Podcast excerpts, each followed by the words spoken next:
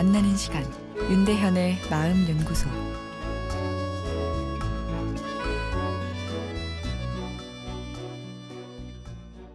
안녕하세요. 화요일 윤대현의 마음 연구소입니다.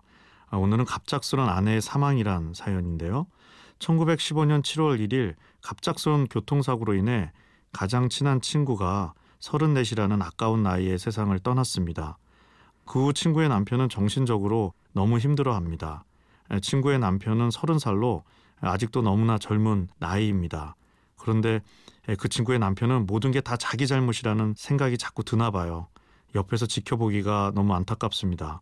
지금 부모님 댁 캐나다에 있는데 수염도 깎지 않아서 꽤 길게 내려왔다고도 합니다. 왠지 자기가 수염도 깎고 잘 차려입고 다닌다면 죽은 아내한테 미안한 마음이 든다고 하는데, 아, 이런 경우 제가 그 친구의 남편을 위해서 해줄 수 있는 말이 무엇이 있을까요? 교통사고로 인한 갑작스런 배우자와의 사별은 스트레스 강도가 다른 삶의 사건과는 비교가 안 될 정도로 매우 큰 일입니다. 그렇기에 아무리 정신적으로 건강했던 사람에게도 정상적으로 심한 우울 반응이 찾아오게 됩니다. 일반적으로 배우자와의 사별 이후 육 개월 안에 찾아오는 우울증에 대해선 정상적인 심리 반응으로 봅니다. 그런데 이렇게 우울이 찾아오는 것이 배우자 사별이라는 큰 충격을 고려할 때 병적이지 않다는 것이지, 우울 증상 자체가 약한 것은 전혀 아닙니다. 그래서 필요하면 전문적인 치료도 고려해야 합니다. 보통은 육 개월, 일 년이 지나면 회복되나 경우에 따라선 병적인 우울증으로 진행할 수 있기 때문인데요.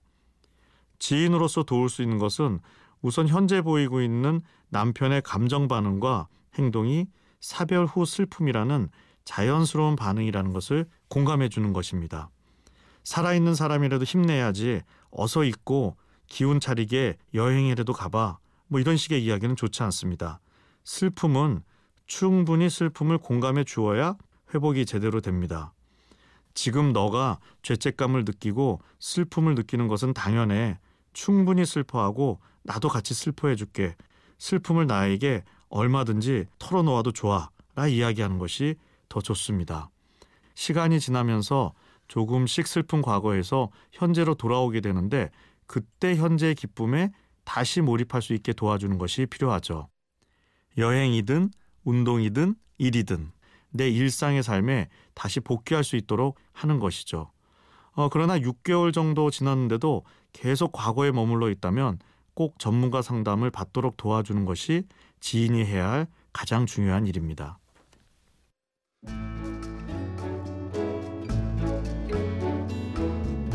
윤대현의 마음연구소, 지금까지 정신건강의학과 전문의 윤대현 교수였습니다.